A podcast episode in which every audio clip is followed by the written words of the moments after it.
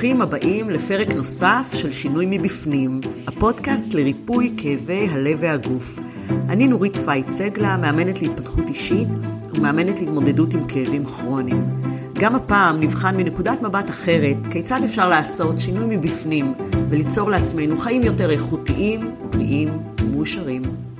אהבה היא תוצר של מערכת יחסים, ויש הרבה סוגים של מערכות יחסים. למשל, מערכת היחסים עם הבית שלנו. כן, כן, מה שאתם שומעים. אנחנו יכולים ללמוד איך לתת אהבה לבית שלנו, ואיך לקבל אהבה בחזרה מהבית שלנו.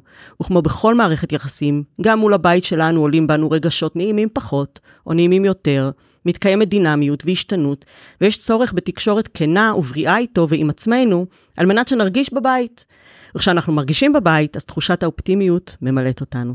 אז איך אפשר לייצר לעצמנו בית אופטימי שכזה ומלא אהבה, על זה ועוד, אני שמחה לארח היום בתוכנית את שירלי אבנון קרייזל.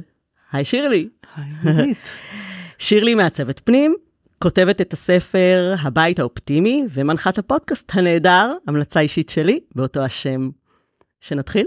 לגמרי. יאללה. אז uh, אני אוהבת שהמאזינים והמאזינות שלי לומדים להכיר קצת מי יושבת פה בכיסא לידי. אז אולי uh, תציגי את עצמך, אבל דרך הקשר לבית אופטימי. מה זה? אוקיי. Okay. אז uh, הסיפור בכלל הוא, הוא, הוא נורא ארוך אז אני אנסה לקצר אותו כי אנחנו רוצות לדבר על מלא דברים ואני יכולה לדבר אני יכולה רק על הדבר הזה למלא פה את הפרק הזה על כל ה... על, על, על השתלשלות האירועים כמו שאני קוראת לזה כאילו אני אומרת תמיד איך איך קרה שכתבתי ספר על סידור הבית איך הדבר הזה נהיה.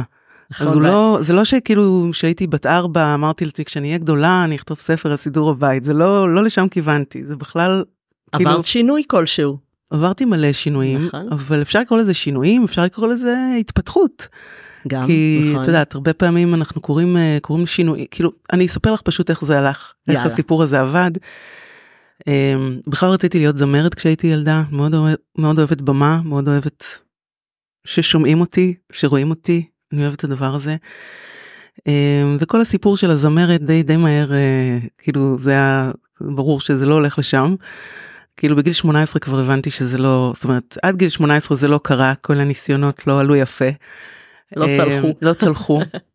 ואז הלכתי בצבא, הייתי מש"קית הוראה, קצינת הוראה, השתחררתי מהצבא, הלכתי ללמוד ריפוי בעיסוק, כמו הרבה בנות שעושות איזה שירות צבאי כזה בתחום כזה חצי טיפולי. ובעצם הייתי מרפאה בעיסוק, זה בעצם זה המקצוע הראשון שלי, זה הדבר המרכזי משם אני באה. אני מרפאה בעיסוק בתחום בריאות הנפש. הרבה שנים עבדתי במחלקות פסיכיאטריות, עבדתי גם בכלא עם אסירים שהם גם חולי נפש, ובשנים אה, האלה גם למדתי פסיכודרמה בסמינר הקיבוצים, אז אני גם מנחת קבוצות. בעצם הרבה מאוד שנים הייתי בתחום של טיפול. ואהבתי את זה והייתי טובה בזה. אבל כל הזמן היה אצלי בפנים איזה מין אי שקט כזה, חוסר, איזה אי שביעות רצון, כאילו מין תחושה כזו שאני עוד לא בדיוק יודעת. עוד לא דייקת את עצמך, בדיוק. שמשהו לא מדויק. כל, ממש לאורך כל השנים, נגיד משנה, מגיל 25 נגיד שסיימתי תואר ראשון, ועד כזה סוף שנות השלושים שלי שבינתיים כבר גם התחתנתי וגם הפכתי לאימא פעם ראשונה ושנייה ושלישית וגם האימהות נכנסה מאוד ככה את יודעת זה היה בעצם הדבר המרכזי להיות אימא אבל כל החלק המקצוע ובשנים האלה כמו להרבה נשים ובמקרה שלי גם ככה ככה רציתי הייתי בעיקר אימא בעיקר הגדרתי את עצמי דרך האימהות שלי. ו- וכל העניין הזה של להיות מטפלת ומרפאה בעיסוק ומנחת קבוצות וזה, זה היה שם וזה היה נוכח, אבל... זה זז הצידה קצת. אבל זה גם זז הציד, הצידה וגם הייתה איזה מין ידיעה שאני עוד לא שם ועוד יגיע הזמן שלי להבין מה אני רוצה לעשות כשאני אהיה גדולה. בינתיים אני כבר בת 40 והכל קורה, סיפרתי לך את זה כשדיברנו בטלפון, אבל כאילו הטוויסט בעלילה קורה דווקא דרך משהו לגמרי חיצוני. אה, שלפעמים עוזר לנו בעיניי לעשות שינוי וזה פשוט מעבר שלנו. אני תל אביבית נולדתי בתל אביב גדלתי בתל אביב ובגיל בערך 40 עברנו כולנו, המשפחה שלי, כאילו אני ועודד, הבעל שלי ושלושת הבנים שלי, מתל אביב לכפר סבא. עכשיו זה כולם... זה וואחד שינוי לתל כן. אביבית. זה נכון, זה נכון, אבל כל מי שמאזין לפרק הזה, כל מי שמאזינה לפרק הזה, כולם יודעים שאפשר אפשר לגור בכפר סבא ולהמשיך לעבוד בתל אביב, עבדתי אז באוניברסיטת תל אביב, זה לא משהו ש... זאת אומרת, הדבר הזה, אנשים עושים דברים כאלה, נוסעים מכפר סבא לתל אביב. אבל אני דווקא הרגשתי שהמעבר הזה הוא, שהשינוי הזה שאנחנו עושים כמשפחה, הוא יכול להיות עבורי איזה פתח לדבר חדש, בלי שאני יודעת מהו הדבר החדש. אמ, באמת באמת אני נשבעת לך שלא היה לי מושג מה הולך לקרות. בת פתוחה. אבל רציתי לבוא פתוחה רציתי לצאת לדרך הזאתי לעשות את המעבר עיר הזאת וכאילו להתחיל את המין פרש סטארט כזה. שבו אין לי אני לא עובדת עבדתי אז באוניברסיטת תל אביב בחוג לריפוי בעיסוק והחלטתי שאני עוזבת את האוניברסיטה למרות וואו. שכאילו היה כל הזמן קולות כאלה מסביב של מי עוזב את האוניברסיטה מה פתאום אתה עוזב את האוניברסיטה. מקצוע בטוח הכנסה בטוחה וזה וזה כן. וזה ואולי זאת אומרת יש בזה גם אה, אמת אבל עבורי שידעתי שהעתיד שלי לא עכשיו לא העתיד שלי ולא התשוקה שלי נמצאים באוניברסיטה. החלטתי שאני עוזבת ובעצם עברנו לכפר סבא שהכל פתוח. הרבה אומץ צריך. יכול להיות, יכול אולי להיות. אז לא הרגשת ככה, להיות, אבל... לא, כן, אני לא הרגשתי ככה, הרגשתי ש, שזה הדבר שאני צריכה לעשות, שזה הדבר הנכון, ושבא לי משהו חדש, ובא לי משהו חדש וזה הזמן, זה זמן טוב לעשות את זה. ובעצם במעבר לכפר סבא מה שקרה זה אוקיי עברנו לכפר סבא הבנים שלי כולם היו צעירים כולם נכנסו לגנים חדשים. ולא היה לי מה לעשות, כי התפטרתי, ואף אחד לא חיפש אותי, ואף אחד לא היה צריך אותי, ובבקרים כאילו אוקיי, כמה אפשר, זה לא שאת קמה בבוקר ומסתכלת לך על התקרה ואומרת, מה אני אעשה בחיים? כאילו צריכה לעשות משהו. לגמרי. אמ, ובוקר אחד, אני בחורה, אני אישה מסודרת שאוהבת לסדר, אנחנו נדבר על זה בטח עוד הרבה, אבל אני מביאה את הבנים שלי לגן, והבן הצעיר שלי, שאז הוא היה בן שנתיים, אני שואלת את הגננת אם זה בסדר מבחינתה שאני אסדר היום את הפינת אומנות של הגן. זה הפריע לך שם משהו בעיניים. כן, כן, אוקיי. הרבה, זה הרבה יותר מהפריע לי בעיניים. זה, זה, זה לא הפריע לי בעיניים, זה, את יודעת מה, זה טוב שאת אומרת את זה. זה ריגש אותי. הרגשתי שיש לי שם שאני כאילו אני מתעוררת כשאני רואה את הבלגן שם שבא לי בלגן לפצח. עושה לך את זה בלגן עושה לי את זה את האמת. זאת אומרת, הסדר עושה לי את זה, אבל הבלגן, זה כאילו מדליק אותי, זה מין תחושה כזאת של אני הולכת לפצח את הדבר הזה. מאמן. ממש הרגשתי שאני מתרגשת מזה. וואו. והיא כמובן אמרה לי, ברור, כאילו בבקשה תסדרי ואני מתחילה לסדר וזה סיפור לא סיפור סידור של שעה שעתיים זה סידור שאני בעצם מבינה שיש לי כאילו יש לי אני מסודרת כאילו לשבוע הקרוב עם ה, עם ה, רק עם הפינת אומנות זה כאילו זה משהו שהוא אינסופי שצריך לפצח אבל אני מתחילה בעצם לפרום את הקשר הסבוך הזה שזה פינת האומנות של הגן הזה. ואני מרגישה תוך כמה שעות שאני עושה שאני הכי מתרגשת שהתרגשתי אי פעם בשנים האחרונות במשהו שעשיתי מבחינה מקצועית לא משנה. עבדתי במחלקות פסיכיאטריות ובכלא ובאוניברסיטה ועשיתי דברים משמעותיים ו, וראיתי מקרים כאילו מעניינים זה לא איזה מקום כזה אפור זה אבל עדיין הרגשתי שאני עושה את הדבר שאני הכי אוהבת לעשות שאני הכי טובה בו. אני מתרגשת מהדבר שקורה שם. הרגשת מלאה תשוקה בפנים איזו תחושה בדיוק, לא חיבור, מוכרת כזאת פתאום. כאילו מין להיזכר. להיזכר במשהו, במשהו מאוד אה, קדום ועמוק כאילו. קצת כמו ילדים קטנים שמתלהבים, כן, לא דופקים נכון, חשבון, כלום, נכון, מתלהבים נכון, באמת, בכאן נכון, ועכשיו. נכון, יש בדבר הזה משהו, את יודעת, שאת אומרת את זה ככה, שלפעמים אה, אנשים אומרים, מה, מסדרת, מסדרת, בחורה, כאילו עם, אה, כאילו, מרפאה בעיסוק ומנחת קבוצות, כאילו התדמית ירדה כאילו, קצת. כאילו את כזאת אינטליגנט, מה מסדרת, אבל, אבל אז, ברגע שמבינים, וזה בעצם דבר שאני מבינה תוך זמן קצר אחרי שאני מתחילה לסדר, אני מתחילה לסדר בגן, אני מתחילה לסדר עם, עם, עם עוד אנשים, אני מתחילה להגיד לאנשים תסדרו, שבעצם עבודת הסידור היא עבודה רגשית ותהליכית ועמוקה. וברגע שמבינים שלסדר, גם כשאנחנו מסדרים את הבית, זה לא דבר שטחי ו... וסתמי שכל אחד יכול לעשות, זה דבר פשוט של עומק. וברגע שאני מבינה ש... אני לא שעד עכשיו הייתי מטפלת ומעכשיו אני מסדרת, אלא גם עכשיו אני מטפלת.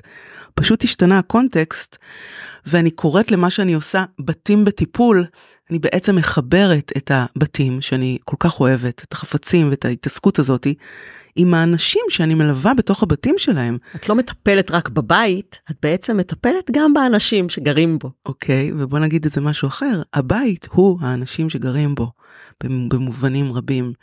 שום דבר שיש בבית, הבית לא עשה לבד. כל מה שיש בבית, זה אנחנו. זה השיקוף שלנו. נכון, זה השיקוף שלנו. וכל החפצים שנמצאים בבית, זה אנחנו הכנסנו אותם לשם. והדברים שעובדים והדברים שלא עובדים, זה הכל קשור בנו. הבית אין, אין לו, זאת אומרת, הוא.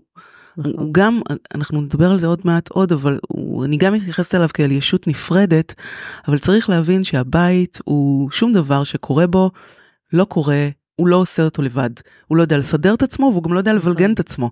זה לא הוא. בית זה דומם. הוא גם דומם, הוא גם דומם והוא גם לא דומם. זה דבר מאוד מורכב. האמת שאת נכנסת לבית, נכון. יש בתים שאת תרגישי שהוא רועש לך. נכון. עמוס וצבעוני מדי אולי, ויש בו המולה, ואולי הכביסה פה, יש בו כל מיני דברים, הוא מרגיש לך לפעמים רועש, תלוי באופי שלך. יש בתים שירגישו לך כמו קבר. נכון. יש כאלה שיגידו מוזיאון, את יודעת זה. נכון. בית יש לו עוד במה רועשת, את יודעת? או רעש דומם. כן, בית הוא בעצם, כן. אה, קודם כל אין בית אחד שהוא נכון, אין בית אחד שהוא טוב. אפרופו, אנחנו תכף נגיע לכל הסיפור של הספר, כי זה סיפור ארוך, אמרתי לך, אבל יש בו המון המון תחנות שאני חושבת שמעניין להתעכב עליהן. אבל כשאני אומרת בית אופטימי, זה לא איזה תמונה ספציפית של ככה זה בית אופטימי. שזה נורא חשוב למאזינים לשמוע. אין אחד, אין דבר אומרים, אחד. הז'ורנל ככה, לא, כמו לא. בז'ורנל אני רוצה. לא, אז אוקיי, אז, אז תכף נגיע לז'ורנל. סבבה, אני כותבת לי פה, יש לי, הכנתי לי פה פתק שאני לא אשכח. ואני כותבת פה ז'ורנל שלא נשכח לחזור עליו. בטח מגיעים אלייך עם תמונות מהפינטרסט ככה, לא, ככה אני לא, רוצה. לא מגיעים, מי שרוצה תמונות מהפינטרסט מגיע למישהי אחרת. לא, אני לא... את לא, לא אני מאלה. אני לא מאלה, זאת אומרת, אני, אני בדיוק, בדיוק מנסה להביא את, את הקול האחר, אבל בקיצר, אנחנו כן. חוזרות רגע לגן, כי אני רוצה כן לסיים את הסיפור הזה, כי, כי יש, כי כל הפרטים פה הם, הם מעניינים במובן הזה של ההתפתחות הזאתי.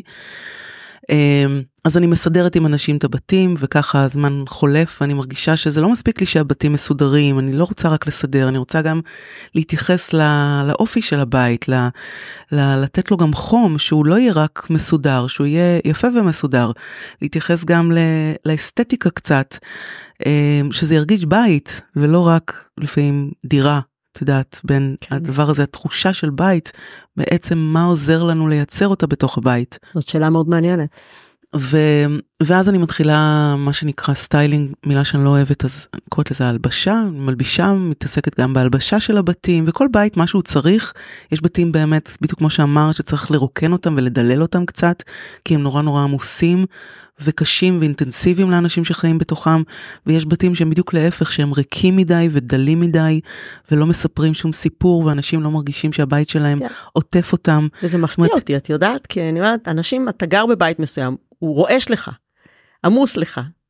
למה אתה לא עושה את הצעד הראשון, אבל את יודעת, בתור מאמנת, בתור מאמנת זה בדיוק כמו עם הנפש, זה כמו שתגידי, נכון. אנשים באים אליי עם הצרות שלהם, יש לך את הצרות שלך, תעיף אותם, זה לא, זה לא פשוט לעשות את זה. כן, כי לחפצים, לא אה, יש נקשרים לחפצים. כי החפצים ו... האלה שקודם אמרת על הבית שהוא דומם, אז החפצים האלה הם גם דוממים, אבל הם לא רק דוממים.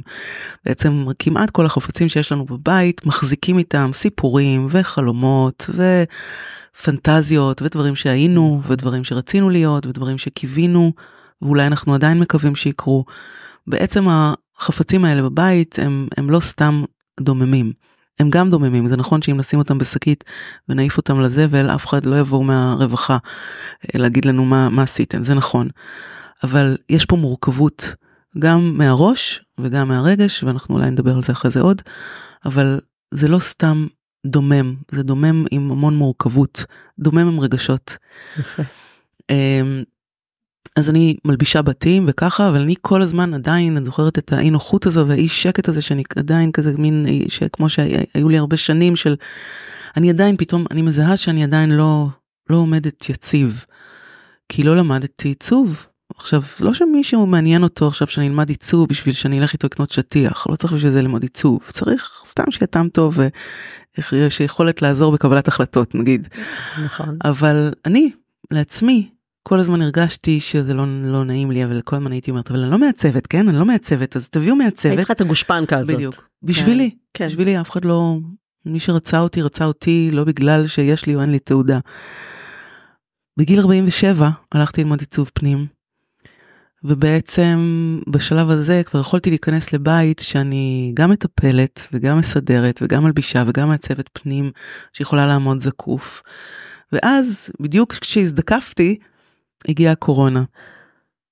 ואת יודעת יש הרבה דברים שאנחנו לא יודעים איך דברים היו מתגלגלים לולא הקורונה לא יודעת להגיד לך. נכון. אבל בזכות הקורונה אני, אני מוכרחה לנסח את זה באופן הזה. והעובדה שכולם היו בבתים שלהם כל הזמן וכולם היו בזום כל הזמן. לקח לי קצת זמן להבין שיש לי מלא מה להגיד על הבית כולם נמצאים בבית ועסוקים בבתים שלהם. אני אוהבת לדבר ויש לי מה להגיד. הם פתאום התחלתי מודעים לעשות- לבית שלהם גם. בדיוק נכון. והתחלתי נכון. לעשות הרצאות על אה, בעצם על סידור הבית בזום ואחר כך קיבלתי הצעה לכתוב אה, סדרה של כתבות אה, על סידור על טיפול בבית שקראתי לסדרה הזאת סדרה של עשר כתבות שקראתי לסדרה איך לתת לבית אהבה ולקבל אהבה בחזרה. ובעצם בזמן הזה שכתב פתאום ואני גם אוהבת לכתוב הרבה שנים כבר כותבת פתאום אספתי כאילו את כל הידע שלי וההבנה שלי גם באנשים כמטפלת וגם בסדר ובלגן וגם באסתטיקה ועיצוב לקחת את כל את כל הדבר הזה שזה בית על כל הרבדים שלו ולהגיש אותם בתוך כתבות כאילו להגיש אותם בצורה כזאת שמישהו יקרא והוא ידע מה לעשות. והיו המון קוראים לכתבות האלה והמון תגובות מאוד מאוד מרגשות לא של חברות שלי לא של יש הבעל את שלי. הפינה, את הפינה המיוחדת בפודקאסט שלך, נכון בדיוק יפה כל הכבוד של, אה, כל הכבוד שמו? לאבשלום. אבשלום, נכון, נכון. היה טוקבקיסט שכתב בכל שבוע ומי ששומע את זה זה לא הבעל שלי זה לא האחים שלי זה לא מישהו יש מישהו שעדיין לא מצאתי אותו. אה, קורא נאמן. וגם לפעמים אה, כשאני מספרת את זה בהרצאות שאני עושה אז מישהי אומרת לי אולי בכלל לא קוראים לו אבשלום בכלל אולי בכלל קוראים לו מירי אז יכול להיות שזאת מירי יכול להיות אני לא יודעת אבל יש מישהו אחד שלפחות בטוקבק הוא קורא לעצמו אבשלום ובכל שבוע הוא כותב לי אה, את, את, את צמד המילים מתי הספר זה מתי אז? אז זה היה, כש- נכון. כשכתבת את הכתבות. נכון. ובהתחלה זה זה מין רעיון אה, לא רעיון אפילו זה זה רק אנקדוטה חמודה כזאתי ומרימה ומחמאה נורא גדולה. ובוקר אחד אני קמה ואומרת לעצמי אם יש איזה אבשלום שרוצה ספר אולי הוא לא היחיד אז למה לא? נכון. והנה ויש לי ואני גם יודעת כבר שיש לי מה להגיד ושאני נהנית לכתוב את זה.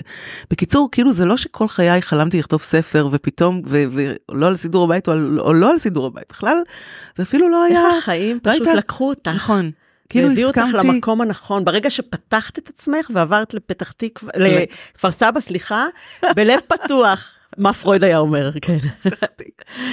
עכשיו גם תל אביבית וכפר סבאית גאה. כן, אבל באת בלב פתוח כן. באמת לכפר סבא, ו... לתת לחיים, לך לתת. לחיים לתת לעשות את, אה, את מה שהם יודעים לעשות לפעמים אנחנו יודעות שהם יודעים גם לעשות דברים אחרים. לסדר לנו את הכוכבים קצת. אה, כן אבל אה, להסכים אה, להסכים לפתוח את העיניים את האוזניים את הראש את הלב. אה, למה שקורה למה שבא. serendipity, אם את מכירה את לגמרי המילה לגמרי הזאת. בהחלט. ובאמת שאבשלום הזה כותב את זה ואני מתעוררת בוקר אחד ואומרת אוקיי אז ספר וממש זה, זה, זה, זה אי אפשר לתאר זאת אומרת זה כאילו יום קודם לא ידעתי שאני הולכת לכתוב ספר ויום למחרת פתאום הייתי כבר בדבר הזה כבר מצאתי באותו בוקר שהתעוררתי עם זה עורכת ושבוע אחרי זה כבר מפגש עם העורכת והדבר הזה מתגלגל. וזהו ואז בעצם נולד ככה הבית האופטימי שזה ספר מקסים והוא פה על השולחן. נכון. אמ, ו... והוא יצא ב... בפסח לפני שנה ותשעה חודשים, אני ערף משהו כזה. בפסח הקרוב הוא יהיה בן שנתיים, זה יותר קל- קל להגיד את זה ככה.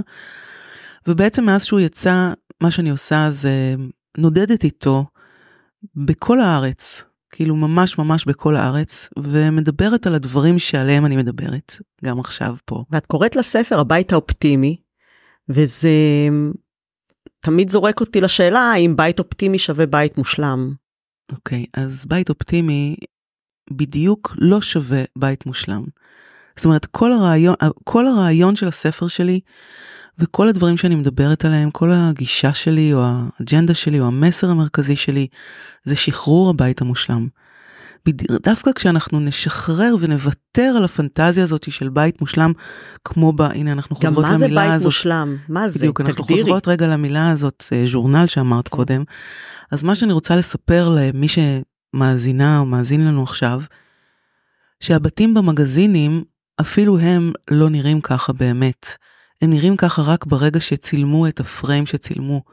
יש המון אנשי מקצוע בבית הזה, ביום הזה, כדי להוציא את החיים עצמם מתוך הבית. נשמע מתוך נורא. התמונה. זה נכון, זה נורא, אבל זה מה שזה. זאת אומרת, אני לא אומרת שאין בתים יפים בעולם. בוודאי שיש, יש בתים יפים, כולם מכירים אותם, כולם היו בבתים יפים. אבל הבתים המושלמים, הסטרילים האלה, הם בתים שאין בהם חיים. ואנחנו obviously רוצים לחיות. אופטימיות באה מתחושת חיות. בית שלנו אה, הוא המקום שבו אנחנו חיים.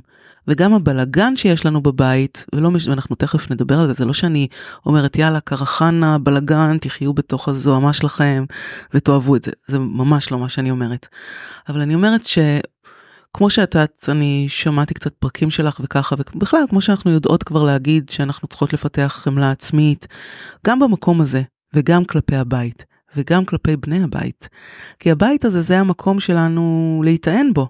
זאת אומרת, זה המקום שבו אני, אני בעצם, את יודעת, עכשיו, במיוחד בתקופה הזאתי, שאנחנו חושבים על מה זה בית, ואני נפגשת גם עם מפונים, אנשים שאין להם בית, גם עם אנשים שאיבדו את הבית שלהם ואין להם עכשיו לאן לחזור.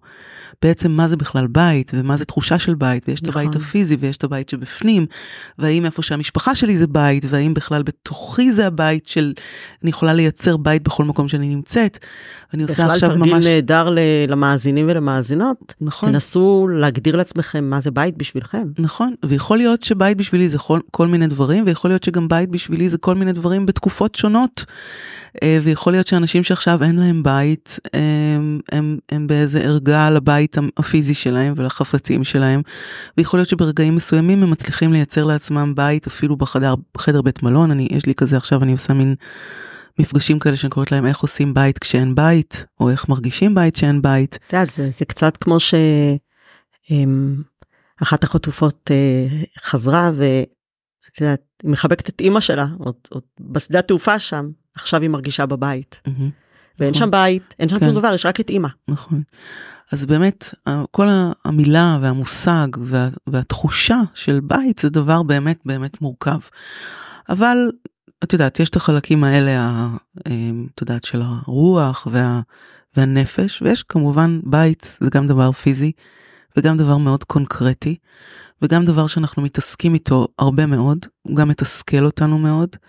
לפעמים הוא לא מספיק יעיל עבורנו והוא מעכב אותנו אולי.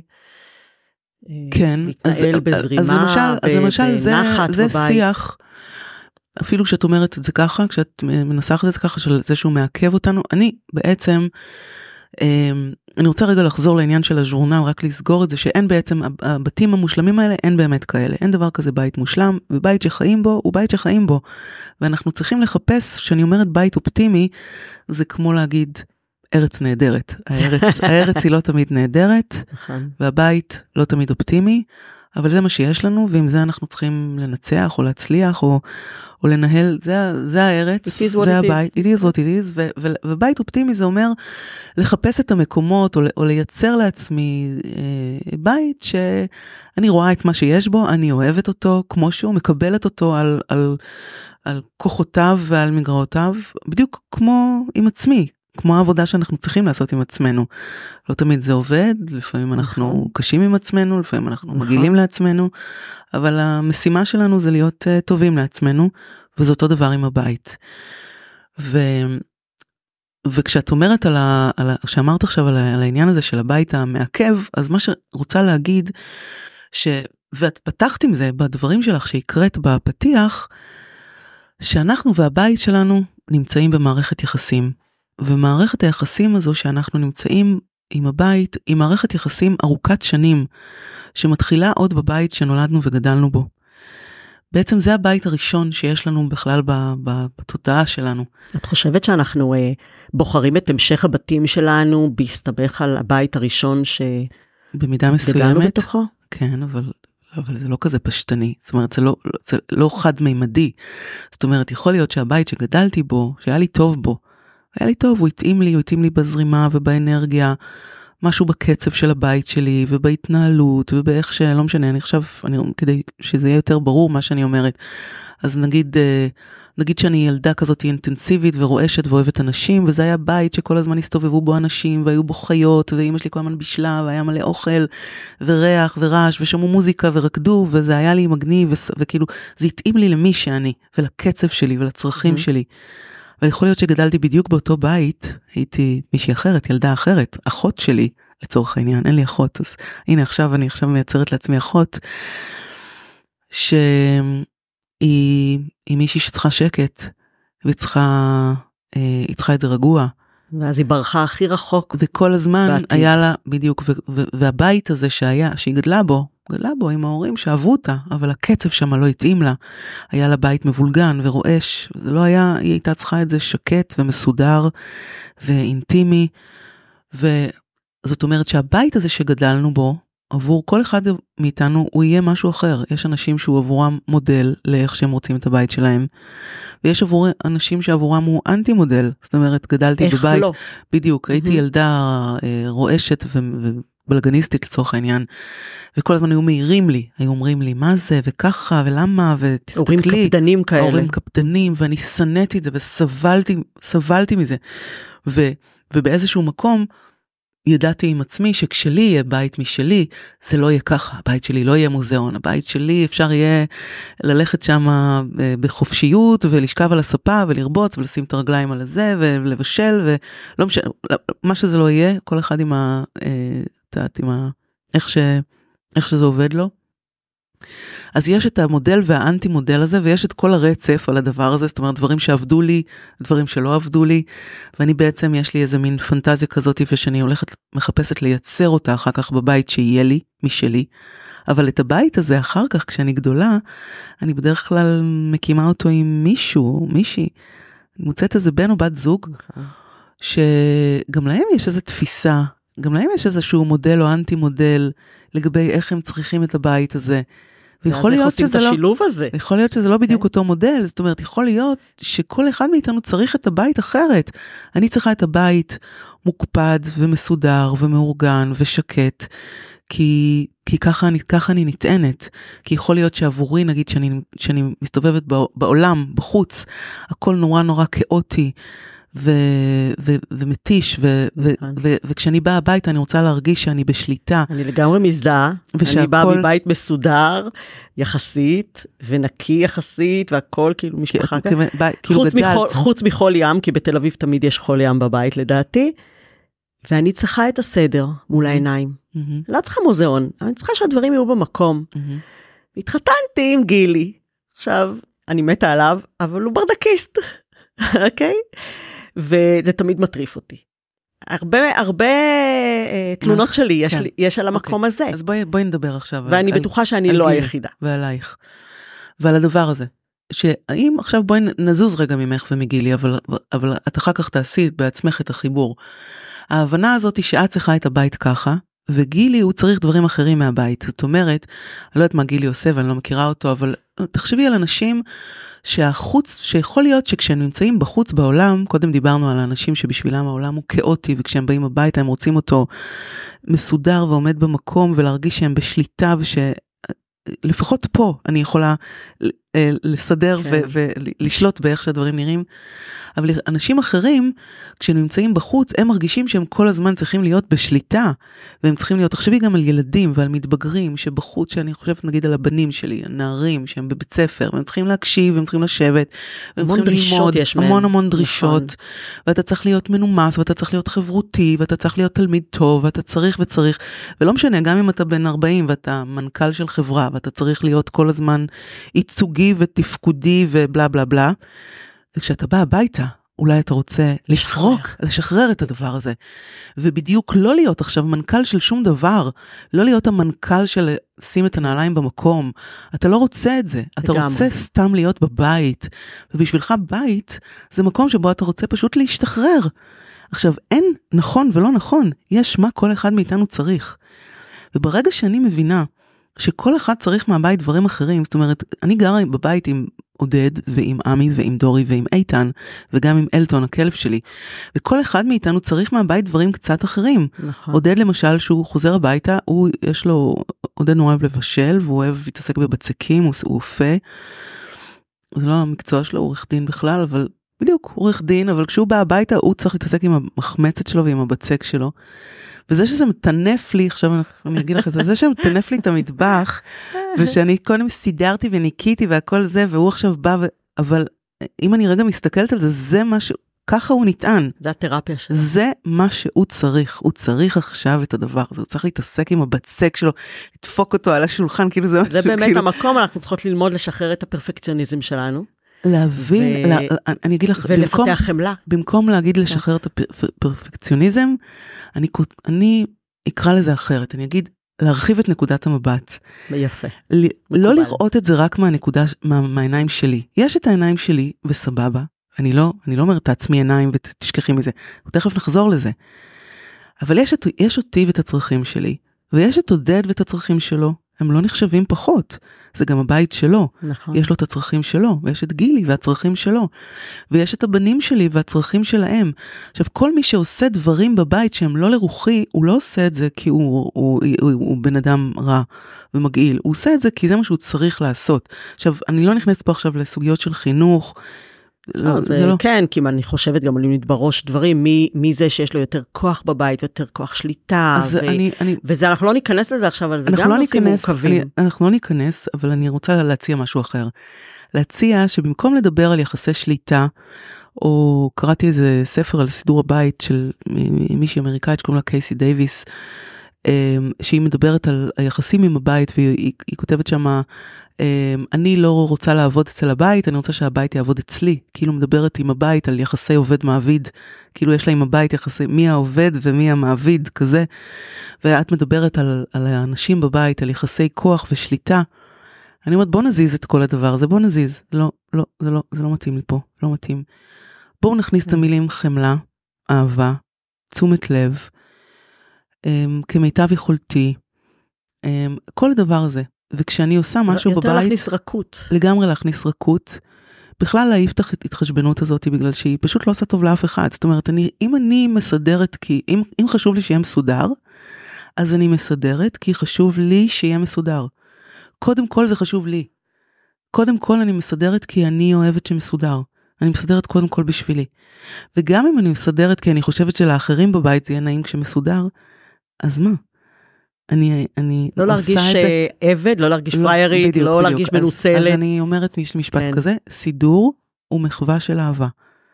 בדיוק כמו שעודד אופה לחם, והוא עושה את זה באהבה. נכון? הוא לא עושה את זה, הוא לא מתחשבן, הוא לא מרגיש קורבן, הוא לא מרגיש עבד כשהוא אופה לחם. בסופו של דבר מישהו אחר לא גם מרגיש, אוכל את זה. נכון, אבל הוא לא מרגיש שהוא עכשיו פה נדפק עם הלחם הזה שהוא צריך להכין. הוא אופה לחם כי הוא אוהב להכין לחם, והוא אוהב שאנחנו אוכלים את הלחם שלו. והוא מבשל כי הוא אוהב הוא, הוא עושה את זה באהבה. ולמה שאני לא אעשה את אותו דבר בלי כל הדיבור העצמי הזה, אני העבד פה, ואני זה, ומה אני השפחה שלכם, ומי אני עובדת אצלכם, פשוט להעזיב את זה, לעזוב את זה, ולהגיד, ש, ו, ופשוט להגיד לעצמי, קודם כל אני עושה את זה כי זה נעים לי. אני עושה את זה כי זה נעים לי, זה עושה לי טוב. זה עושה לי טוב שאני מסדר, זה עושה לי טוב שמסודר, לא כולם אוהבים לסדר, יש אנשים שאוהבים מסודר ומוכנים להתאמץ בשביל הדבר הזה. וגם כשאני עושה את זה עבור אחרים, אני עושה את זה באהבה. אני כלומר... מנסה פשוט להכניס את בכלל, כאילו לשנות את השיח. עכשיו, לא תמיד זה עובד. זה לא שאני כל היום הולכת ואני עושה מדיטציות כשאני רואה אה, שקיות של חטיפים, אה, אריז, אריזות חטיפים ריקות אצל הבנים שלי המתבגרים. איזה מתוק שלי, איך הוא השאיר לי את השקית דוריטוס ככה על המיטה, זה לא כל הפירורים. היום. כן, כן, איזה יופי לי, איזה... אז לא, ברור שלא, ואני לא, אני לא באיזה זה, אבל רוב הזמן, הדיב... ההבנה שלי זה שאני אוהבת שמסודר, זה עושה מה? לי טוב, זה עושה לי נעים, ואני עושה את זה באהבה. וגם כשאת, אה, אה, יוצא לך את המשפטים המגעילים כן. האלה, זה בסדר לתפוס את עצמנו על כן, חם, ובאופן נכון. מודע לעשות שינוי, כן. שינוי דיבור. תגידי את זה אחרת, הדיבור העצמי, תתפסי את עצמך על חם רגע. הדיבור העצמי הוא מאוד מאוד משנה. מאוד. הוא מאוד משנה אותנו, כאילו המילים שאנחנו בוחרות לעשות את הדברים. הן ממש משנות חיווט במוח מבחינתי. ממש. ובגלל שבסדר, אני עובדת בזה וזה, וזה הנושא שלי, אז אני, אני, אני הרבה יותר מתורגלת בזה, אבל אני אומרת, גם לי יש את הפלופים האלה שלי שאני כאילו פתאום בא לי להקיא. אבל כן. אוקיי, אבל רוב הזמן אני פשוט אוהבת את זה, ואני עושה את זה ב... ב, ב אני עושה את זה באמת בכיף ובאהבה ובשמחה, ואני מרגישה, ואמרת, תזכר קודם את הפודקאסט שלי, ואני מדברת על הדברים האלה כל הזמן, ואני מקבלת כל הזמן פידבקים, הנה את הגעת אליי דרך זה ששמעת את הפודקאסט שלי. אני מרגישה שאנשים, ככל שהם שומעים יותר את הדבר הזה, זה משתנה אצלם ומשהו משתנה. הרי בסוף הבית הוא לגמרי, בית, צריך משתנה. לטפל בו. זאת אומרת, הבית הוא בית ואין, אין, כאילו, מישהו צריך לעשות. הוא דורש תחזוקה, בדיוק, הוא דורש תחזוקה. הוא חמוד והוא מתוק והוא אהוב ואנחנו, והוא, והוא צריך תשומת לב, אבל הבית, בשונה ממה שאנשים הרבה פעמים מרגישים שזה כמו איזה מין מפלצת שמשתלטת עליהם, אז אני אומרת להם, הבית הוא לא מפלצת, הבית הוא ילד קטן שצריך חום ואהבה. אני הייתי מוסיפה גם שהרבה פעמים אנחנו מתייחסים לתחזוקת הבית, לדברים בבית, במיוס. עם הרבה צריכים. נכון. נכון, הרבה צריך, צריך נכון, לצבוע את הבית. נכון. אבל לא בא לי עכשיו להיכנס אוקיי. לצביעת הבית. אז אני... צריך זה, צריך נכון, זה. אולי נכון, נוריד רגע את הצריך. בדיוק, להניח לכל הדבר, זה לא צריך שום דבר. תנוחו, תניחו, ומתוך הדבר הזה יש איזה שיר נורא חמוד, נראה אם אני אמצא את זה. עכשיו שעולה לי, יש לי בספר החמוד שלי, יש גם שירים, שירי בית, נכון. שאספתי נכון. לתוכו. הנה. אז אני מקריאה לך שיר, כי הוא בדיוק על הדבר הזה. קוראים לזה שיר העייפות, וכתבה אותו חיה לוי. אבל גם על הסתם, על הלא כלום, על האוכל המבושל בעצלתיים, על הניקיון שנדחה, על העייפות ועל הוויתור, על כל דבר טוב צריך לכתוב שיר. שיר העייפות. הבית מחכה, ואני מוותרת עליו. בית, זה לא ילך בינינו. אני לא חרוצה, ואתה לא נקי. ועכשיו, ממש בתנופה הזאת, אשקה את העציצים. מקסים. ולפעמים אנחנו פשוט צריכים להניח לכל הצריכים האלה, ואז פתאום מתעורר איזה, איזה רצון קטן, לעשות דבר קטן. אני ממש ממש, בכלל, כל הדבר הזה של לעשות פעולות קטנות, זה אחד, ה, זה אחד הטריקים או הקסמים, לא עכשיו לחשוב בגדול, אני צריכה לצבוע, אני צריכה לשפץ, אני צריכה הכל להחליף, אני צריכה לסדר הכל, תעזבו, קטן, משהו קטן קטן. והפעולה הקטנה הזאת היא הרבה פעמים מניעה אותנו קדימה. היא אמ, מכניסה אותנו לתנועה בעצם. נכון, אמ, ודרך אגב מה שאת אמרת עד עכשיו זה אני חושבת כבר טיפים למאזינים ולמאזינות איך לייצר לעצמם בית אופטימי ואוהב ושקל לאהוב אותו. כן. אה, נתת פה כבר כמה דברים לדבר אל הבית אחרת. לדבר אל עצמנו אחרת. להבין שאנחנו והבית, אם אנחנו נבין שאנחנו נמצאים במערכת יחסים בתור התחלה, אז כמו בכל מערכת יחסים, אם אנחנו נשקיע בבית, כמו בכל קשר, כמו בזוגיות, כמו עם ילדים, כמו עם חברות, כמו עם ההורים שלנו, נשקיע בקשר הזה, הוא ייתן לנו בחזרה. אני שמעתי ב... באיזה פודקאסט אחר, אני ממש גרועה בשמות של פודקאסטים, אני מתנצלת, אה, של איזשהו מאמן אה, שהוא אה, נתן איזשהו חוק, חוק חקלאי כזה, בוטני הוא קרא לזה, שמה שמואר צומח, mm-hmm. והשאלה מה, על מה אתה מאיר, mm-hmm. איפה אתה שם את הזרקור. יפה. אז uh, האם אנחנו מחליטים לשים את הזרקור על uh, כמה מלוכלך וכמה בלגן וכמה זה מעצבן אותי, או בוא נשים את הזרקור על וואי איזה הבעה של האהבה הזאת. כן, למשל. או על, או על איזה דבר קטן שעשיתי היום למה, בשביל הבית, הדבר הקטן הזה הוא נורא מתגמל. זאת אומרת כל אחד יודע, כל אחד התנסה בזה פעם, שאפילו לסדר סתם את המגירה של התחתונים, לא משנה, אפילו וואו, דבר קטן, לגמרי. קטן, קטן, קטן, לא עכשיו דרמות. פעולה קטנה. לסדר את המיטה בבוקר מבחינתי. לסדר את המיטה בבוקר, לקנות uh, עציץ ולשים אותו על השולחן עם מפית בהתכוונות, המילה התכוונות, אני גם מילה שאני נורא אוהבת. נגיד אפילו להניח את החפץ בהתכוונות על המדף, כאילו לשים את זה, לא כאילו לתקוע את זה, לא לדחוף את זה, להניח את זה. כאילו פשוט לעשות את הפעולה הזאת של ההנחה על המדף, כאילו אני רוצה שזה יעמוד פה ליד הדבר הזה. לפעמים בדבר הזה זה כאילו כמו, כמו לתת, באמת כמו ללטף רגע את, ה, את המקום הזה בבית. ו, וזה מיד כאילו מחייך אליך בחזרה, אלייך. זה, זאת באמת מערכת יחסים מאוד מתגמלת. אני לפני, כבר מזמן, כששיפצנו את הסלון וצבענו את הסלון וכולי, ותליתי שם איזה תמונה שאני מאוד מאוד אוהבת, ועוד שתיים לידה שאני מאוד מאוד אוהבת. והתלבטתי המון איפה לתלות את השלוש תמונות האלה, אבל ברגע שתליתי אותם, הרגשתי כל כך מאושרת, עברו כבר, לדעתי, שלוש שנים מאז. כל פעם שאני מסתכלת על ה... זאת, אני חושבת שזה, אם כבר זה הריבוע קיר הקטן הזה, עם השלוש תמונות, זה המקום, המקום, המקום הטוב שלי בבית, כן? להסתכל עליו.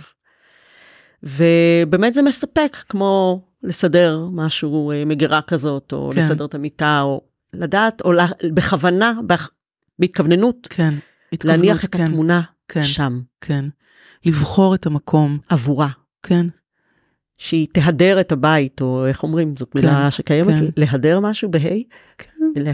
כן, לפנק, מה שאת רוצה, הכל, כן, הכל הולך. לגמרי. אה, לטפל, לטפח, לאהוב, לאהוב את הבית. זאת אומרת, זה חלק מהדבר. איך יודעים אומרת, שהבית מחזיר לנו אהבה? מרגישים. כשנעים לך בבית, שבא לך לבוא, שבא לך, כשאת מרגישה שאת יכולה לנוח בו, אז הבית מחזיר אהבה. אנשים שהבית לא מחזיר להם אהבה, זאת אומרת זה בדרך כלל קשור לזה שהם לא נותנים אהבה לבית, כי זה הרי מערכת יחסים, הבית לא יכול להיות הראשון, אנחנו צריכים להשקיע שם כדי לקבל בחזרה. הבית הוא בית, אלה באמת החלקים שבהם הוא דומם. אבל כשאת כאילו משקיעה בו, כשאת כאילו נותנת את הדבר הזה, את החיבוק הזה, אז הוא פשוט משיב לך את זה. אמ, יש לי, אני עושה תמיד במפגשים מין כזה סבב כזה שאני שואלת אה, אנשים, אה, מבקשת מהם לספר על הפינה שבה אני נטענת בבית. מה הפינה הזו בבית שבה אני נטענת? עכשיו פשוט... מה התמונה כש... הזאת שלי? כן, אז בדרך כלל, ואנשים פתאום נשענים לאחור ו, ונורא מתרגשים מהרעיון הזה שבעצם בכלל לזהות שיש להם בבית את המקום הזה. אם יש. שבו, אם יש, נכון. ואם אין, ואם אין, אין. אז אפשר אמ, לסמן איזה כוכבית כזאתי ול, ולהגיד לעצמי, אני מגיע לי שתהיה לי פינה אחת בבית שבה אני יכולה להיטען. נכון. זאת אומרת, הבית הוא המטען שלנו. הוא מטען של כולנו, חלק מהקושי זה שהוא המטען של כולנו וכל אחד מאיתנו צריכים, צריך מטען אחר, כמו שאמרנו קודם. ואז זה בסדר שלכל אחד מבני הבית תהיה את הפינה שלו. נכון, לגמרי. נכון. תהיה את הפינה שלו. וזה באמת מעניין כי אם ב, אה, ב, בני נוער, mm-hmm. נניח אחד כן. הבנים שלך, כן. הוא מבחינתו יש איזה פינה בחדר שלך נראית ברדק לא נורמלי, כן. אבל בשבילו זה פינת האושר שלו באלף. נכון, נכון. ומותר בדיוק. לגעת בזה בתור אימא, אסור. אה, זה מוזר. שוב, אני, אענה על זה לא כיועצת uh, להורות, כי אני לא, ולא, ולא לא רוצה. זה גם לא עבור בעלך נניח, השולחן שלו, שולחן העבודה, כל אחד כאילו יש לו שם... בעלי ספציפית הוא, אנחנו מאוד דומים, אנחנו, אנחנו שנינו אנשים מסודרים, אבל הבנים שלי הם בנים והם נערים ו... אמ, נכון.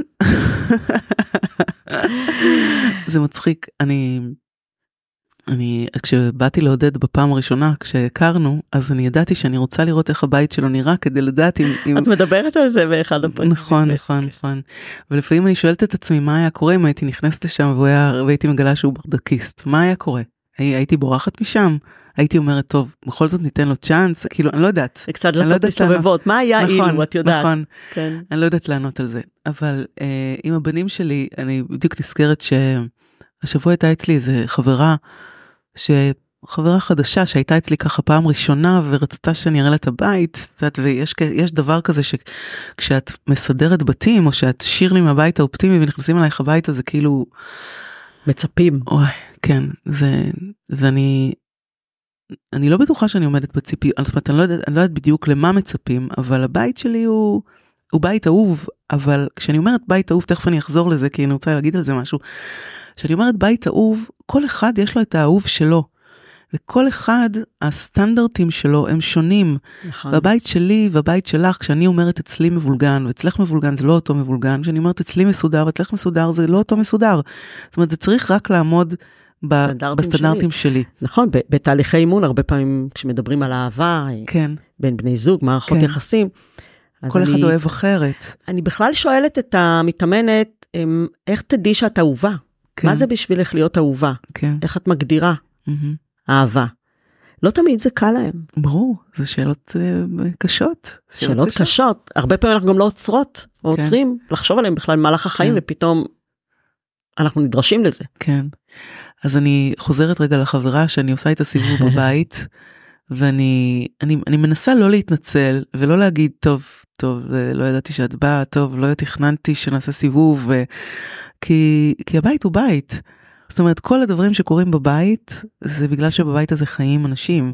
אבל היא רצתה את ה grand tour. לא, היא רצתה grand tour אבל לא, לא, זאת אומרת אני חושבת יכול להיות שיש בזה איזה דבר אה, מנחם לראות שאני כאילו שגם בבית של המסדרת זה לא שזה אבל הוא בדיוק משקף את הערכים שאת מדברת נכון. עליהם בספר לא, ובפודקאסט. עכשיו פשוט שאלת על הנער אז אנחנו מגיעים ל... יש לי אחד הבנים שלי הוא אמ, גם הוא פסנתרן מוזיקאי ויש לו מין חדר מוזיקה כזה ב... אמ, ו, והגענו לשם ועל השולחן שלה יש לו שם שני מחשבים כאילו שני מסכים כל הזה כי הוא קיצר והפסנתר שלו וזה וזה. ועל כל השולחן, וואי, טוב, שהוא, טוב שהבנים שלי לא שומעים את הפודקאסטים שלי, שאני משתתפת בהם. כל השולחן היה מלא גרביים, כאילו זוגות גרביים, שכאילו הוא, הוא בא הביתה בעצם מבית ספר, הוא עולה, למה, הוא כאילו עולה, אז נכנס לחדר שלו, שם את הרגליים, את פשוט רואה את הפעולה. את רואה בעצם את זה שהוא שם את הרגליים על השולחן, והוא מוריד את הגרביים, וככה הוא יושב שם, כאילו זה, זה הדבר שלו. עכשיו אפשר להגיד שאני אמות, מה זה הגועל נפש הזה, בא לי להקיא, ואפשר להתבייש, ואפשר הכל, ואפשר להגיד, כן, הנה, זה החדר של הבן שלי. דורי. ככה, הוא, ככה הוא פה יושב, הנה אנחנו רואות פה איפה בעצם נמצאות, כי כל השולחן כאילו מכוסה מהימים האחרונים, כאילו, זה היה, זה היה מצחיק, אפשר גם לצחוק, אפשר לאהוב את זה. אמ, אולי זה גם מרגיע את מי ש... באה אלייך כמסדרת ו...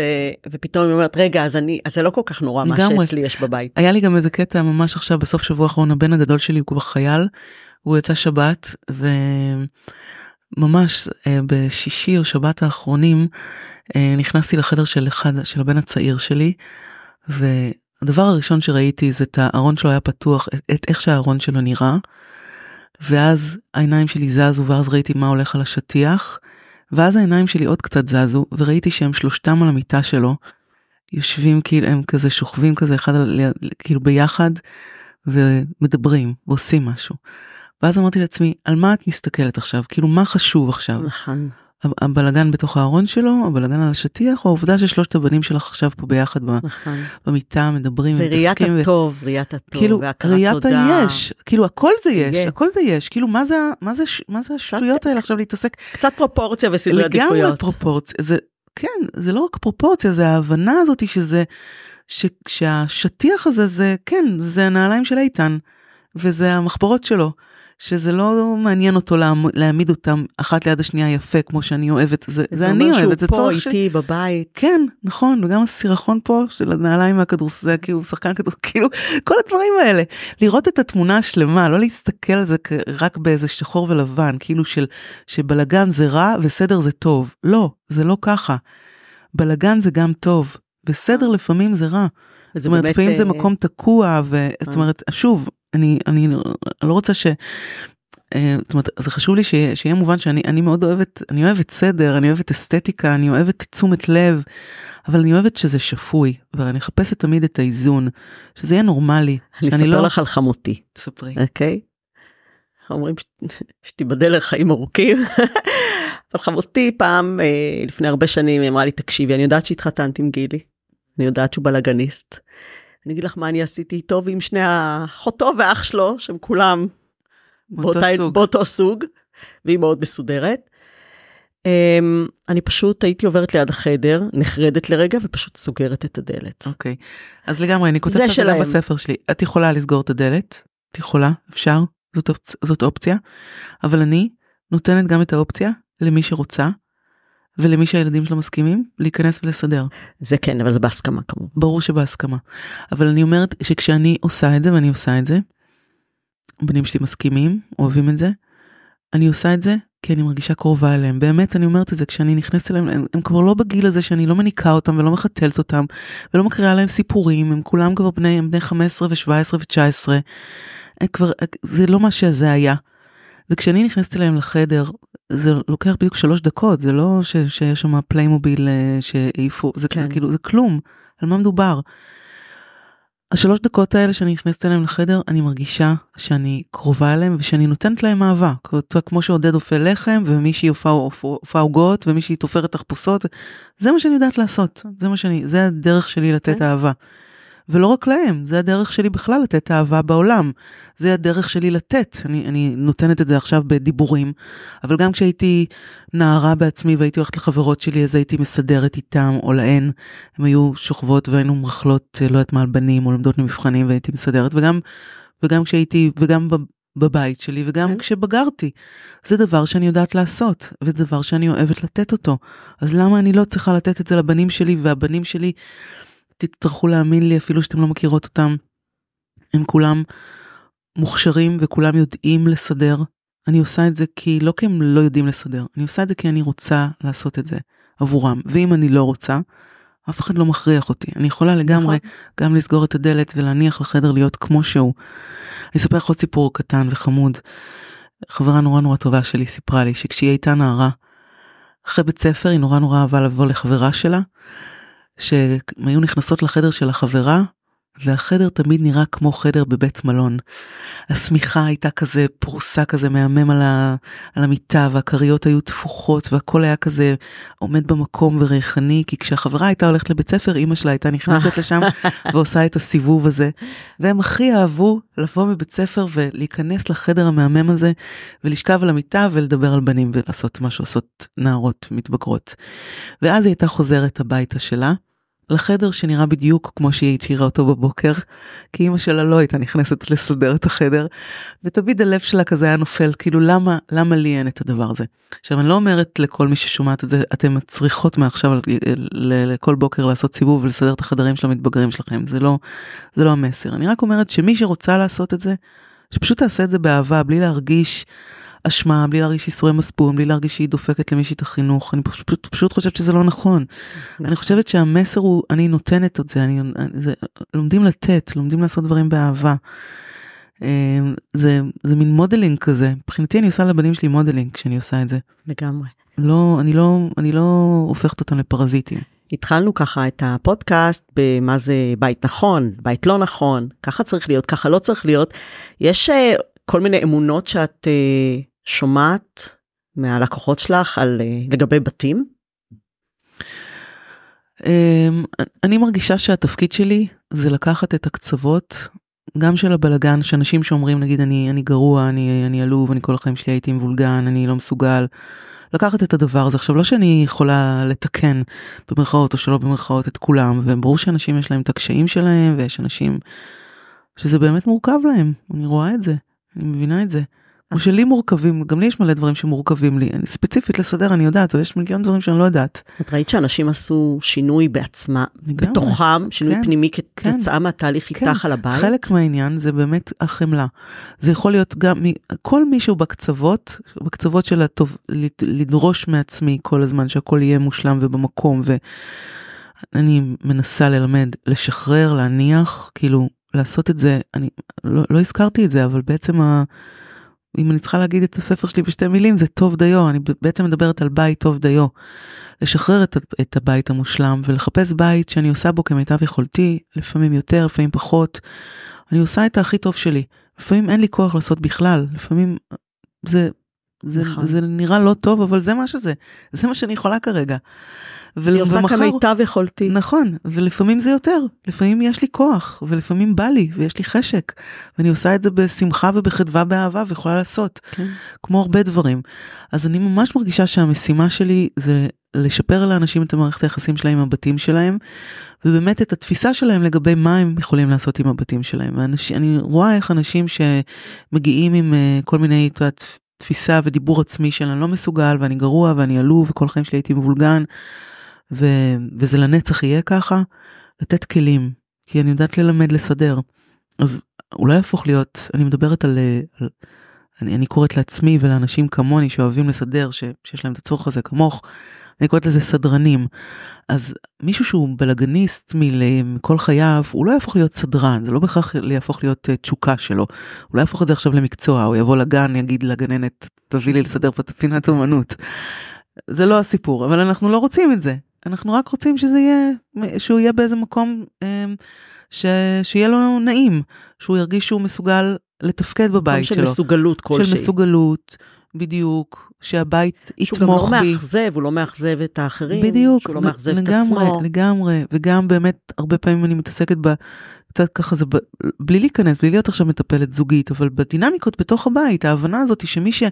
עכשיו בוא נחזור רגע אלייך ואל גילי, אפילו שלא... הוא הולך להרוג אותי. את, את, את הכנסת אותו לכאן. הוא לא מקשיב, להבין. שגילי לא עושה שום דבר נגדך, הוא, הוא עושה את שלו, וככה הוא. לגמרי. וככה הוא, ואני יודעת שאני בטוחה שאת אוהבת אותו על... בסדר, לא אגיד עכשיו על כל מגרעותיו ובלה בלה בלה, אבל את אוהבת אותו, זה מיש... וזה מישהו. אנחנו לא זאת אומרת, מושלמים, גם הוא- אני לא מושלמת, אין- גם הוא, אין אף אחד מושלם, לא אין מושלם. דבר כזה, אנחנו- כמו בית אנחנו- שלא מושלם. אין, אין, אין, איך צריך להעיף את המילה הזו מהלקסיקון, באמת. לגמרי. זו מילה שעושה לנו, זה באמת, כאילו, היא, היא, היא, היא כאילו בעוכרינו, אנחנו כאילו, מה זה? למה גם? המרדף הזה אחרי מושלמות הוא אף פעם לא נגמר. לא, לא, זה דבר איך מיותר. תדע שמשהו מושלם? אין מושלם, אנחנו אין. לא רוצים להגיע לשם, אנחנו אנשים, אנחנו בני אדם, ואנחנו אנושיים. אני אומרת תמיד אנחנו מושלמים בחוסר המושלמות שלנו. נכון, נכון, אז בדיוק ככה. וגם הבית שלנו מושלם בחוסר המושלמות שלנו. והבית שלנו רוצה לתת לנו את התמיכה הזאת ואת ה, את ה, את הכוח ואת המטען הזה שאנחנו זקוקים לו, ובשביל זה הוא צריך שאנחנו ניתן לו אהבה. לתת לו אהבה זה אומר לטפל בו, זה אומר תשומת לב, זה אומר כל מה שקשור לסדר, לטיפוח, ללקנות פרחים, ללא משנה. זה, זה הרבה דברים, זאת אומרת זה, כן. זה אינסופי. אבל להתייחס אליו, כאילו להבין שבית זה דבר שצריך, כמו ילד, צריך לטפל בו. המילה טיפול גם זו מילה שאני אוהבת, כאילו, ולא... לתחזק. אה, בדיוק, תחזוקה, או כל הדבר של משימות. זאת אומרת, להשתמש במילים אה, נעימות שמניעות אותנו לפעולה, ולראות איך מספיק ל- לגשת, ל- ב- לעשות פעולות קטנות, כמו שאמרתי קודם, ובעצם מתוך הדבר הזה לראות איך אה, בעצם דבר, משהו מתחיל לקרות. את לא תאמיני, אבל אנחנו צריכות תכף כבר לסיים. אני יודעת, אני ראיתי עכשיו בשעון, אבל רציתי, אבל רציתי להקריא עוד איזה שיר קטן. אני ממש אשמח. אם, אה, בטח, אם נסגור עם איזה שיר שאולי כן. יעביר את, המסר הגדול הזה. שאת מנסה להעביר כאן למאזינות ולמאזינים. אוקיי, אז הנה, שיר של עידית ברק. אוי, נפלא. אמ, יש בספר כמה שירים שלה. וזה שיר מהמם, אמ, שהוא בדיוק, אני מרגישה, מעביר את הדבר הזה, וקוראים לו כביסה. ועידית ברק היא משוררת שמה שמעניין אותה בחיים זה להמשיך לכתוב שירים. זאת נקודת המוצא של השיר הזה. והיא אומרת ככה, מה אם בוקר אחד ייגמרו המילים ואף לא שיר ייכתב? אשב ריקה, ומנגד סל הכביסה יביט בי מלא עד אפס מקום. מה, חי... מה קלים חייו של סל הכביסה שתמיד מתמלא? ואם אנחנו פתאום מסתכלים על סל הכביסה, שתמיד מתמלא, שאין לו דאגה כזאת שיום אחד הוא יהיה ריק, ועל הכיור שלנו שתמיד מתמלא, וגם לו אין דאגות כאלה שיום אחד הוא יהיה ריק, אנחנו בעצם מסתכלים, כאילו משנים רגע את, את, את נקודת המבט. לא כאל איזה משהו סיזיפי כזה, שלא משנה כמה אני אכבס, כל הזמן תהיה לי עוד כביסה, וכל הזמן, כמה אני אתעסק בכלים, כל הזמן, לא כמשהו סיזיפי, אלא כאיזה מעיין נובע. ההבנה חושבת- הזאת היא שבבית הזה יש חיים, ולכן יש פה כל הזמן. כביסות, ולכן יש פה כלים, וכל הדבר הזה, כן, ואני כן. מרגישה ששינוי נקודת המבט על הבית, היא זאת שעושה את ההבדל. לחלוטין. אני, את, את מדברת תוך כדי, אני אומרת, הילדים שלי קצת יותר גדולים משלך, וכבר הגדול, שהוא בן 25, כבר מתחיל לדבר על, טוב, אני צריך לעזוב את הבית. ואני חושבת על זה שבאיזשהו מקום, כמה שמעצבן אותי ערימות הכלים בכיור, איזה כיף שיש לי עכשיו את ערימות הכלים שלו בכיור, כי עוד מעט הכיור יהיה ריקני ומשעמם ועצוב, כי לא יהיה את ערימות הכלים שלו בכיור. לגמרי. יהיה, לו- בבית שלו, אבל את מבינה. למה אבל אני גם, מתכוונת, אני- אני כאילו התחושה מדמיינת הזאת. שאני באה לסדר אצלם. כאילו מה אני כאילו אני חושבת שזה זה, זה תפקיד שלי בחיים זה הדרך שלי לאהוב אבל בסדר. אבל, אחד, אבל זה כל כך יפה לשמוע את הדרך שאת אישית עשית. ש... שאת אפשרת לעצמך להיפתח להזדמנויות אחרות והפודקאסט הזה מדבר על שינוי לא רק שינוי בבית אלא גם שינוי עצמי ואת עברת שינוי בעצמך. וברגע שהסכמת הסכמת לשחרר דברים שלהודות mm-hmm. במה שאת פחות מתחברת אליו וזה mm-hmm. קשה באמצע החיים. כן. והסכמת לעשות את זה ועל הדרך את עוזרת לאחרים לעשות שינוי בחיים שלהם לא רק בבתים. נכון. אז uh, אני חושבת שזה נפלא. תודה רבה. כן, וואי, היה נורא מעניין. ויכולנו להמשיך עוד לדבר שעות. לגמרי, זה נושא נורא נורא מעניין. נשמע כמו רק פרק אחד בספר שלך. כן, אה, זה, זה באמת נושא מעניין ואני מזמינה אתכם, אה, יכולה להגיד את זה נכון? מזמינה אתכם. אם זה ככה דיבר אליכם אז באמת בפודקאסט שלי בזה אני מתעסקת בקשר שלנו עם הבית והבית זה הכל. זאת אומרת כאילו כל דבר שאני שאני כל נושא שאני מרגישה ש, ש, שאיכשהו עולה זה תמיד איכשהו מתחבר לי לבית ודברים של הבית זה הכל קשור לחיים ול, ולנפש שלנו ולמי שאנחנו כי גם אנחנו הבית של עצמנו. נכון. אז יש המון המון הקבלות זה נורא מעניין להסתכל על זה ככה זה נורא כזה פותח את הראש ו, ו, ועושה נעים.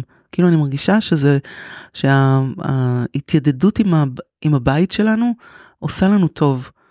אני ממליצה בחום על הפודקאסט, ככה אני הגעתי אלייך, כן, ואני uh, לומדת כל פעם המון דברים חדשים, ועזרת לי לשנות נקודות מחשבה, וככה אנחנו מעשירים ומפתחים את עצמנו, גם מהקשבה לאחרים, אז תודה רבה. תודה רבה לך. Uh, זהו, התארחת פה, שיתפת אותנו בידע, הרבה מילים של אהבה. וחמלה. ואני מקווה שבאמת, לא רק אני, אלא גם אתם תיקחו איתכם כל מיני נקודות למחשבה אה, והתבוננות פנימית ככה ולא רק חיצונית. במידה ותרצו ליצור קשר עם שירלי, אני אשאיר את הפרטים שלה בתיאור מתחת לפרק. והפרק הזה הוקלט באולפני ספריית בית אריאלה בתל אביב, אם היה לכם מעניין, אהבתם את הפרק, אז תשתפו אותו, תדרגו את הפודקאסט, שיגיע להרבה מאזינים. אה, ואתם גם אה, מוזמנים להמשיך ולעקוב אחרי התכנים שלי בלינקים שמצורפים בתיאור של הפרק. וזהו, עד כאן. תודה רבה שהאזנתם, תודה רבה לך שירלי. תודה רבה לך שהזמנת אותי, איזה כיף לי. ביי ביי. ביי.